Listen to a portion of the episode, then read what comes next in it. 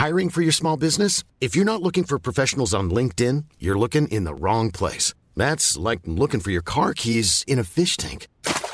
LinkedIn helps you hire professionals you can't find anywhere else, even those who aren't actively searching for a new job but might be open to the perfect role. In a given month, over seventy percent of LinkedIn users don't even visit other leading job sites. So start looking in the right place. With LinkedIn, you can hire professionals like a professional. Post your free job on linkedin dot com slash people today.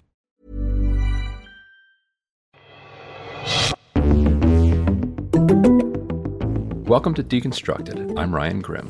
A new film on the fight for a Green New Deal hit theaters on Friday, and it comes from director Rachel Lears, who you may remember from the Netflix documentary Knock Down the House, which followed four incredibly long-shot working-class candidates for Congress.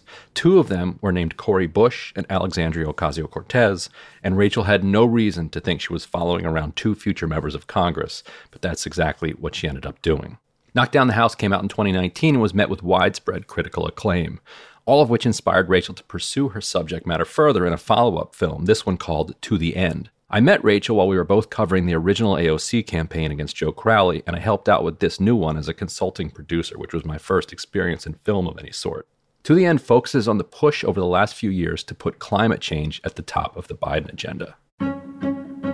Fighting for change politically requires faith. We are building an army of young people to stop the climate crisis and create millions of good jobs for our generation. The film tells the inside story of the activism leading up to the passage of the twenty twenty-two Inflation Reduction Act, which includes the largest and most significant climate investments in U S history. To the End focuses on the stories of four women at the heart of those political and organizing efforts: A O C, Sunrise's Varshini Prakash, climate policy writer Rhiana Gunn-Wright, and Alexandra Rojas, head of Justice Democrats. To the End's director, Rachel Lears, joins me now. Rachel, welcome to Deconstructed. Thank you so much, Ryan. Thanks so much for having me on the show. So this new documentary, uh, To the End, kind of flowed out of your your last one um, called called Knock Down the House.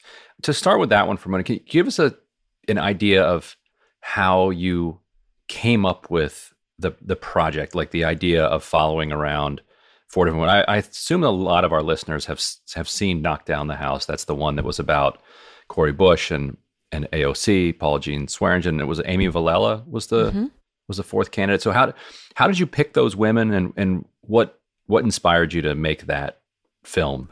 Yeah, the idea for Knock Down the House actually came about the day after the twenty sixteen election. I had been planning on taking a little bit of a break from political filmmaking. I had uh, a baby who was eight months old at the time, but decided after that election to go ahead and continue uh, engaging with political organizing in, uh, by following stories related to politics.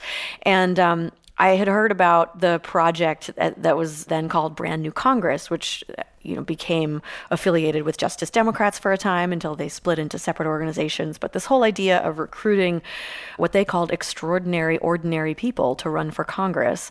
So I reached out to some of those organizers and convinced them to let me come film their early retreats with candidates and uh, connect me with candidates. And, and through those early shoots and interviews, I I interviewed probably around twenty-five candidates and potential candidates, and decided for many reasons to focus on on the ones that, that we followed in Knock Down the House. I mean, primarily, yeah, we were looking for people that were going to be compelling to watch, win or lose, because we knew there was a very high chance that even all four of, of the candidates would lose. And of course, as everybody now knows, in twenty eighteen, the year we were filming, Alexandria Ocasio-Cortez won her primary in this huge upset.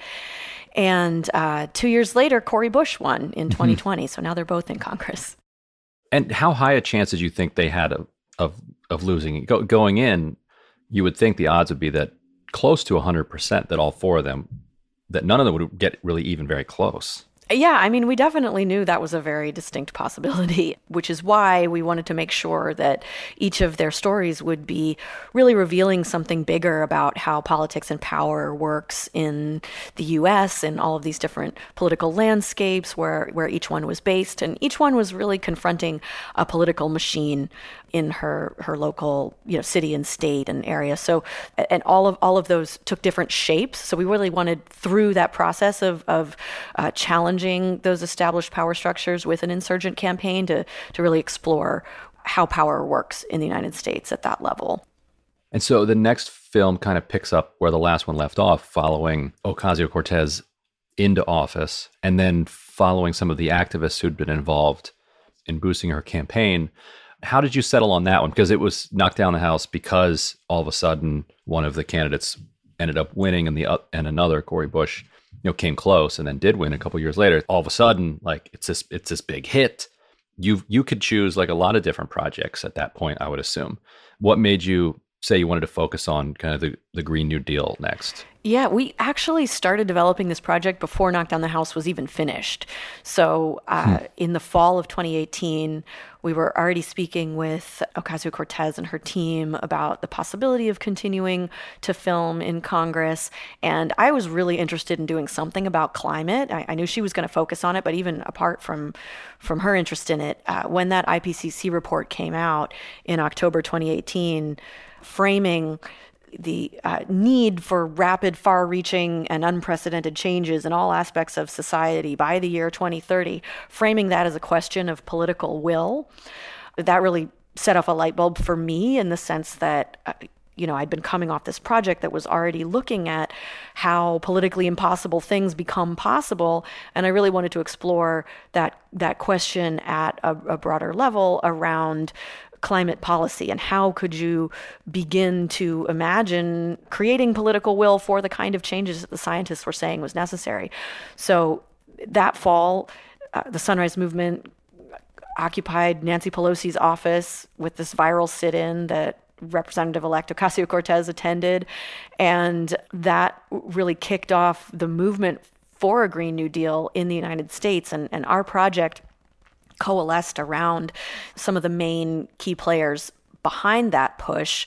So by the time Knock Down the House came out in May of twenty nineteen, we already had had been doing shoots for, for this film for that, that then became To the End. We had the the four main protagonists locked in. In addition to uh, Ocasio-Cortez, we follow Varshini Prakash, who's the executive director of the Sunrise Movement, Alexandra Rojas, the E D of Justice Democrats, who of course I had also known since twenty sixteen when we started developing uh, Knock Down the House, and Rhiana Gunn-Wright, who is uh, one of the policy architects of the Green New Deal and who was, when we started, at the think tank New Consensus, and now she's uh, climate director of climate policy at the Roosevelt Institute. So all four of them had a really major role to play in this integrated strategy inside and outside of government of trying to push the window of what was considered feasible and and politically possible, appropriate, you know, what, what are the priorities of the Democratic Party and what, what is what is within the, the horizon of, of possibility or, around climate and justice, you know, because the whole vision of the Green New Deal, as I'm, I'm sure most of your listeners know, is is is connecting those intersections between climate and environmental and racial justice. So we wanted to explore how far that would go. And you said you were following the climate movement a lot before, and you've been kind of a fly on the wall now for a couple of years. What, how do you, how would you say, as from your fly's eye view, the climate movement has changed from when you were first observing it to what it's like today? I think it's really remarkable the extent to which the vision of the Green New Deal has come to dominate the way the left talks about climate and, and, and the way the progressive Democrats approach climate. Democrats in general didn't really have a very coherent messaging strategy around climate previously. Certainly, as far as the general public was concerned, even though by the time of you, you have twenty seventeen, twenty eighteen, people are starting to get more and more concerned about the climate crisis. It's still, a, you know, it's a pretty serious majority that believes it's real. Uh, and caused by humans and a huge problem. But there wasn't any real sense of what the solutions would be. I mean, most of the policy discussions were around carbon taxes or cap and trade schemes. So this this idea of let's turn this crisis into an opportunity for resolving some of the the crises that we already know we're facing around inequality, that really resonated with a lot of people. And, and it is also, it just happens to be... Uh, the way that it needs to be done in order for that decarbonization to actually be sustainable in a warming world where where these disasters are going to continue to happen. So uh, I've been really astonished to see just how far that messaging has become. You know, originally when when the Green New Deal first came out, there was a lot of backlash, and there continues to be on the right, uh, as well as from the center, and and you know, to be honest, from the left as well. You know, there's there's there's detractors all over the place, but But that that core principle of linking decarbonization, jobs, and justice, you know, that's actually become much more of a a basic way that people talk about climate, certainly on the in the Democratic Party now. Um, and I, I think that's really a testament to the power of this movement. And when when Biden chopped down the Build Back Better Act down into, you know, what eventually became the Inflation Reduction Act, a huge piece of the climate uh, element that had been in Build Back Better was carried over to I R A. It was the it was a lot of the other pieces that that fell away. And from following these climate activists over those months, what was your sense of what their relationship was was like with the White House? And And and I guess the basic question is, like, did the elevation of the Green New Deal and did this work that they were doing, was that pressure campaign the reason that climate was the thing that survived in that, or do you think it would have anyway? Well, I I, I don't I, I don't know what would have happened if different things had happened, but I, I do think the pressure campaign was definitely uh, a huge part of the reason why climate survived. It's actually really interesting, uh, the the question about the relationship between. between the, the protagonists that we're following in the film and the White House. So that's, you have the Sunrise Movement on the one hand, you have the, uh, you know, we're following Ocasio-Cortez in Congress as part of the, the progressive bloc. So I think there there's not one relationship with the White House going on there. There's, there's, there's a lot going on. And I got the very strong sense that the White House was in touch with Sunrise Movement, that particularly at the time of the hunger strike, which was in October or November of twenty twenty-one, mm-hmm. when um, some of the big negotiations were happening around Build Back Better, there were four Sunrise Movement members hunger striking for two weeks outside, right outside the White House. And I I remember hearing from people, and, and you know, it just didn't work out in the footage to, to be in the film. I really wanted this to be in the film, but it just didn't, you know, one of those things that ends up on the cutting room floor. They were speaking with the White House at that time, and and the White House was very concerned that something would happen uh, to, to the health of one of those hunger strikers in a way that would reflect really badly on the administration. So I, I know that was a factor in their thinking uh, of, of keeping climate in that realm of what was not going to get cut so easily. And, you know, of course, the, the climate provisions in Build Back Better did get cut as well. They did get that uh, whittled down and changed. But it's true, as you say, major other things, you know, universal pre-K stuff mm-hmm. that passed the House, affordable housing. Uh, in, oh my God, yeah, all that stuff just got completely uh, stripped away. So, of course, those are tremendous losses, but I think it's also really important to keep an eye on on the continuity between the things that the movements demanded and what stayed in the legislation, and and the role of the Progressive Caucus and and the Progressive Bloc in Congress in in keeping that in the conversation was huge as well, as I'm sure I know you've covered on on your show. Yeah, and in in an earlier version of the documentary, there was a little bit more of an attempt to kind of show the whole two-track strategy that the Squad and the and the Progressive Caucus were were engaging in to try to keep the bipartisan infrastructure bill and the reconciliation bill together, and on and on and on. And it just, the the final cut doesn't include as much of that.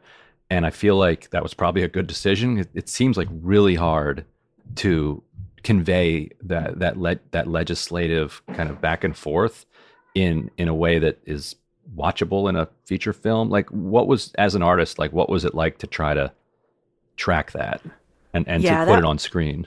That was hands down the most difficult aspect of making this film. And I we did try to to keep the, the basic contours of that.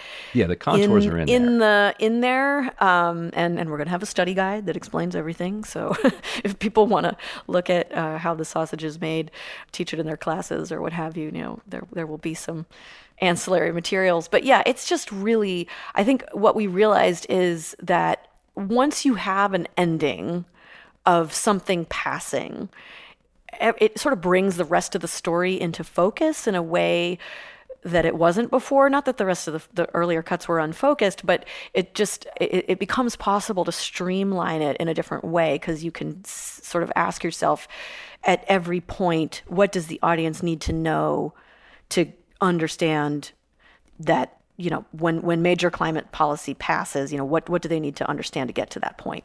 So so we certainly wanted to acknowledge the the role of the two-track strategy and the, the fact that the Biden agenda gets split into two parts, and there's the progressives are withholding support for the bipartisan infrastructure bill in order to get Build Back Better passed. But when Build Back Better does not pass, it then becomes, you know, not a distraction, but just a little bit, like you don't need quite as many mm-hmm. details about Build Back Better when the ending is not Build Back Better passing. I think if Build Back Better had passed, we would have kept much more of that intact and, and even, even maybe gone into greater depth with it, because that would have been the story of how Build Back Better passed, but that's not what happened. So, uh, so we had to shift it around a bit. Hiring for your small business? If you're not looking for professionals on LinkedIn, you're looking in the wrong place. That's like looking for your car keys in a fish tank. LinkedIn helps you hire professionals you can't find anywhere else, even those who aren't actively searching for a new job but might be open to the perfect role. In a given month, over seventy percent of LinkedIn users don't even visit other leading job sites. So start looking in the right place. With LinkedIn, you can hire professionals like a professional. Post your free job on linkedin dot com slash people today. This is Paige, the co-host of Giggly Squad, and I want to tell you about a company that I've been loving, Olive and June. Olive and June gives you everything that you need for a salon-quality manicure in one box. And if you break it down, it really comes out to two dollars a manicure, which is absolutely insane. It's also so easy to get salon-worthy nails at home with Olive and June. The difference between how your nails used to look when you did them yourself and now with the Manny system is a complete game changer. The best thing about Olive and June, too, is it's a quick dry. It dries in about one minute, lasts for five days, and full coverage in up to one to two coats. Visit olive and june dot com slash perfect manny twenty for twenty percent off your first system. That's olive and june dot com slash perfect manny twenty for twenty percent off your first system.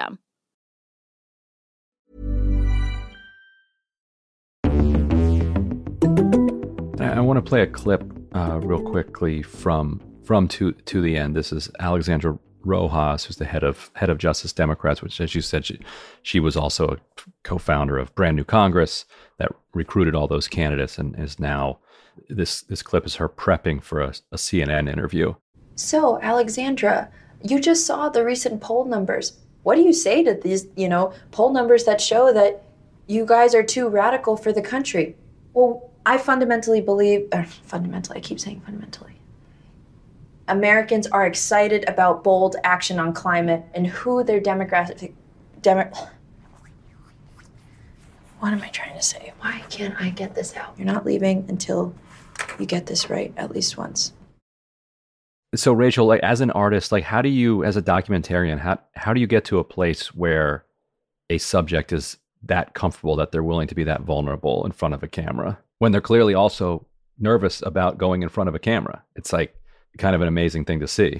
Well, I I, I guess in this case, it's maybe good practice for her.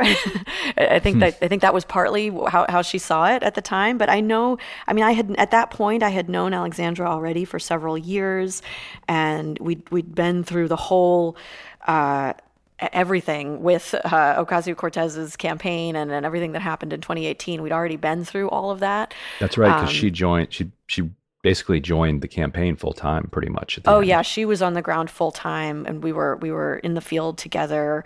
you know, I, we, we weren't spending every day together, but like it would, you know, I, I think everybody who was in that campaign really appreciated everyone else who had been there for a long time, and, you know, appreciated everyone else who came in at the last minute too. But like there was a certain kind of bonding, I would say, that happened between a, a few of us at that time. And, and so it was, I, I know Alexandra has mentioned that, that having been through all, all of that together at that time was what allowed her to, to trust me and let me into those spaces where she was prepping for C N N.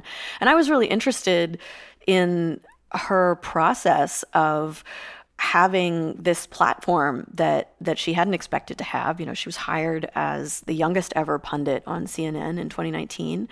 And uh, and it was an incredible opportunity for her and her movement to get their ideas into this mainstream space. And part of what is interesting about her story in the film is really watching how she wrestles with that and what are the what are the ups and downs of of going through that.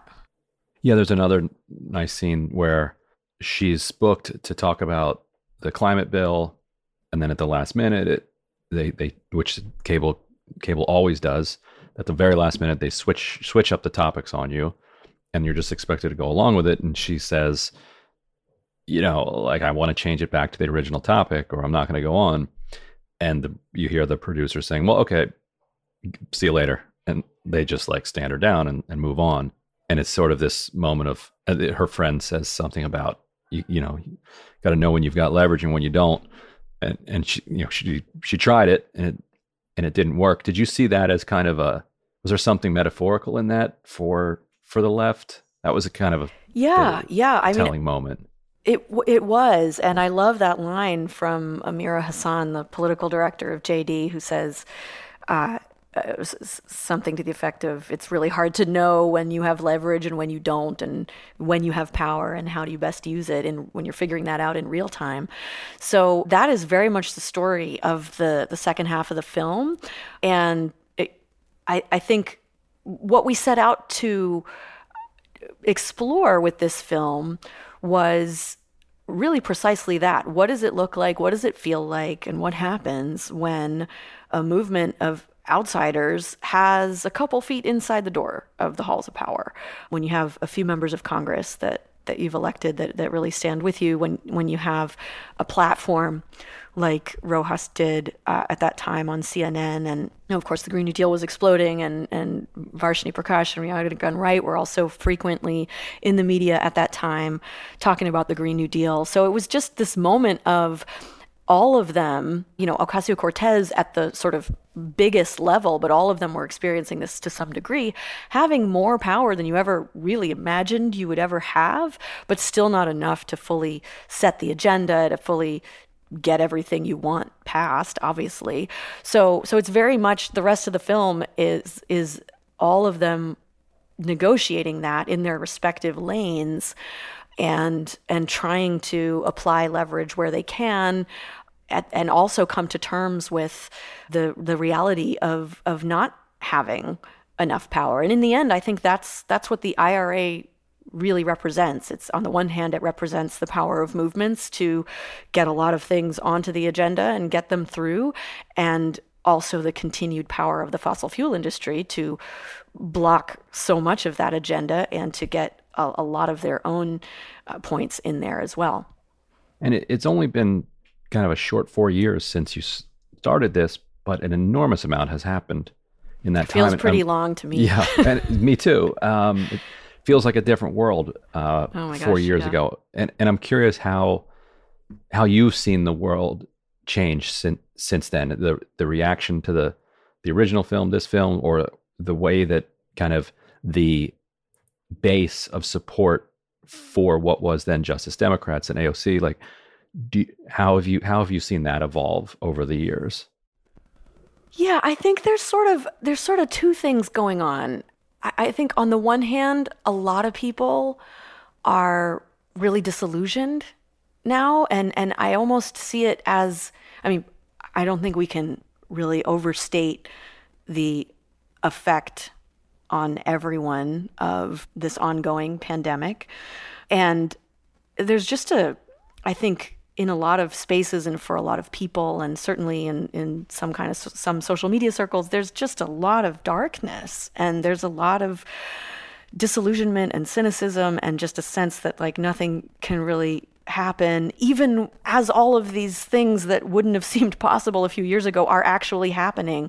Um, I think I see a lot of negativity there. So I think it, it's, you know, maybe in, in some cases harder to engage people from that place. But at the same time, with the the election results this fall, you know, there's still plenty of people who are engaging. Young people are coming out. Climate is still a big motivating issue for a lot of people. It's not really getting covered in the news as such that much, but I do see stories that, that look at it as that that that show with, with various polling and, and such that it is a major motivating factor for voters. So I think there there is it, it's this this moment and where it sort of feels like winning and losing at the same time. And uh, I think about the author Bill Moyers, who writes about social movements and, and the stages of so- that social movements have tended to go through, looking at, at various social movements throughout the world, throughout the, you know, recent history. And and there is this this this moment, th- these two stages that sort of tend to happen at the same time, where on the one hand, your ideas are gaining mainstream traction, they're becoming law, all of these things are happening all, that that you were fighting for a couple of years ago. But at the same time, your ideas are getting diluted. A lot of things you really care about are not passing, and it can it it doesn't feel like that sort of the the the the the momentum of the early stages of the movement kind of blowing up is, is clearly not happening right now, and you know that's disappointing for for a lot of activists. So it can it can. You're literally winning and losing at the same time. Mm-hmm. And and it really can feel disorienting when you're in the middle of it. And I almost, you know, multiple times a day just feel this cognitive dissonance, this head shift going on. I'm not like, are we winning? Are we losing? Like, what is happening? Um, and I I really think it's, you, you got to just sort of hold those truths together at the same time. We really need to get comfortable with with that ambiguity in this moment. Yeah, if like the only thing you went off of was, say, like a gut check on on Twitter, it, it would seem like the everything is awful and the world's falling apart. Yeah, thankfully. Uh, and, then, and then you see, um, oh my God. And then you see exit polls that show that for Democrats, like climate, despite basically a media blackout on it, was one of the top motivating factors. And then you you can presume that that was concentrated among young people who turned out at like nearly twenty eighteen explosive rates, and, and who went overwhelmingly for Democrats. So it does. I, I feel the same thing. It does conflict with kind of the, your gut sense. Yeah. And I, yeah. I, yeah, the, the idea that, that the movement is in that phase of both success and, and then a feeling of failure, the way that Moyers describes it, it, it actually eerily does kind of explain it pretty well. Yeah, I really think so. And I, and I also think that social media in particular, I mean, maybe Twitter in particular, because different different sites have sort of different vibes, but but Twitter certainly has a, a, a very dark vibe, and uh, it's uh, it's very easy to to see how the algorithms really just just encourage like really negative takes, mm-hmm. I think, and and and everything becomes moral outrage, everything becomes a betrayal. You know, if things don't happen exactly how you want, then then, you know, there's somebody to blame who has betrayed you. And and I just think that the, all the nuance of the complexity of how things actually work in politics as and culture and just everything is, it's really easy to lose in, in that context. Do you know what's next for you? I don't. So uh, my kid was eight months old when we started Knock Down the House, and um, now six, and it's been a it's been a wild few years. So I am uh, very much look, and these projects overlapped, as I mentioned. So um, so I'm very much looking forward to taking a breath. Um, we definitely are are. Gonna, it's a lot of work uh, getting a, an indie film out. So um, so there's a lot of work through the release, and we're, we're planning a, a huge impact campaign to make sure the film is available for, as I mentioned, community screenings and uh, movement building work and education. But I personally uh, need to take a minute to think about what my next project's going to be. So looking forward to that. Great. Well, the film is called To the End. Rachel Lears, thank you so much for joining me. Thank you so much, Ryan. And if I can just say, the film is, it came out in theaters on December ninth in over one hundred twenty cities around the country. And if you didn't catch it in the theater, it's available on other platforms. So please go to our website, to the end film dot com, and see where you can check it out. Well, thank you so much. Thank you, Ryan. Really appreciate it. You got it. Congratulations. Thank you very much.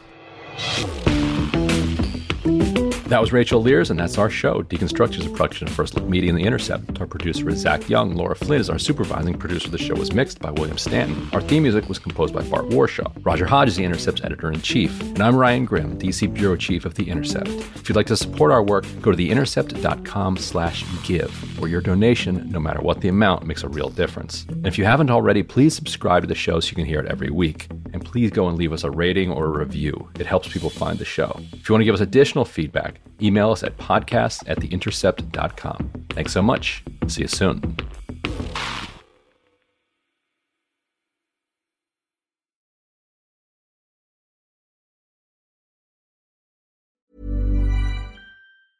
Small details are big surfaces. Tight corners are odd shapes. Flat, rounded, textured, or tall. Whatever your next project, there's a spray paint pattern that's just right. Because Rust-Oleum's new Custom Spray five in one gives you control with five different spray patterns. So you can tackle nooks, crannies, edges, and curves without worrying about drips, runs, uneven coverage, or anything else. Custom Spray five in one. Only from Rust-Oleum. Normally, being a little extra can be a bit much. But when it comes to healthcare, it pays to be extra. And United Healthcare makes it easy with Health Protector Guard fixed indemnity insurance plans. Underwritten by Golden Rule Insurance Company, they supplement your primary plan, helping you manage out-of-pocket costs without the usual requirements and restrictions like deductibles and enrollment periods. So when it comes to covering your medical bills, you can feel good about being a little extra. Visit U H one dot com to find the Health Protector Guard plan for you. Planning for your next trip? Elevate your travel style with Quince. Quince has all the jet-setting essentials you'll want for your next getaway, like European linen, premium luggage options, buttery soft Italian leather bags, and so much more. And is all priced at fifty to eighty percent less than similar brands. Plus, Quince only works with factories that use safe and ethical manufacturing practices. Pack your bags with high-quality essentials you'll be wearing for vacations to come with Quince. Go to quince dot com slash pack for free shipping and three sixty-five day returns.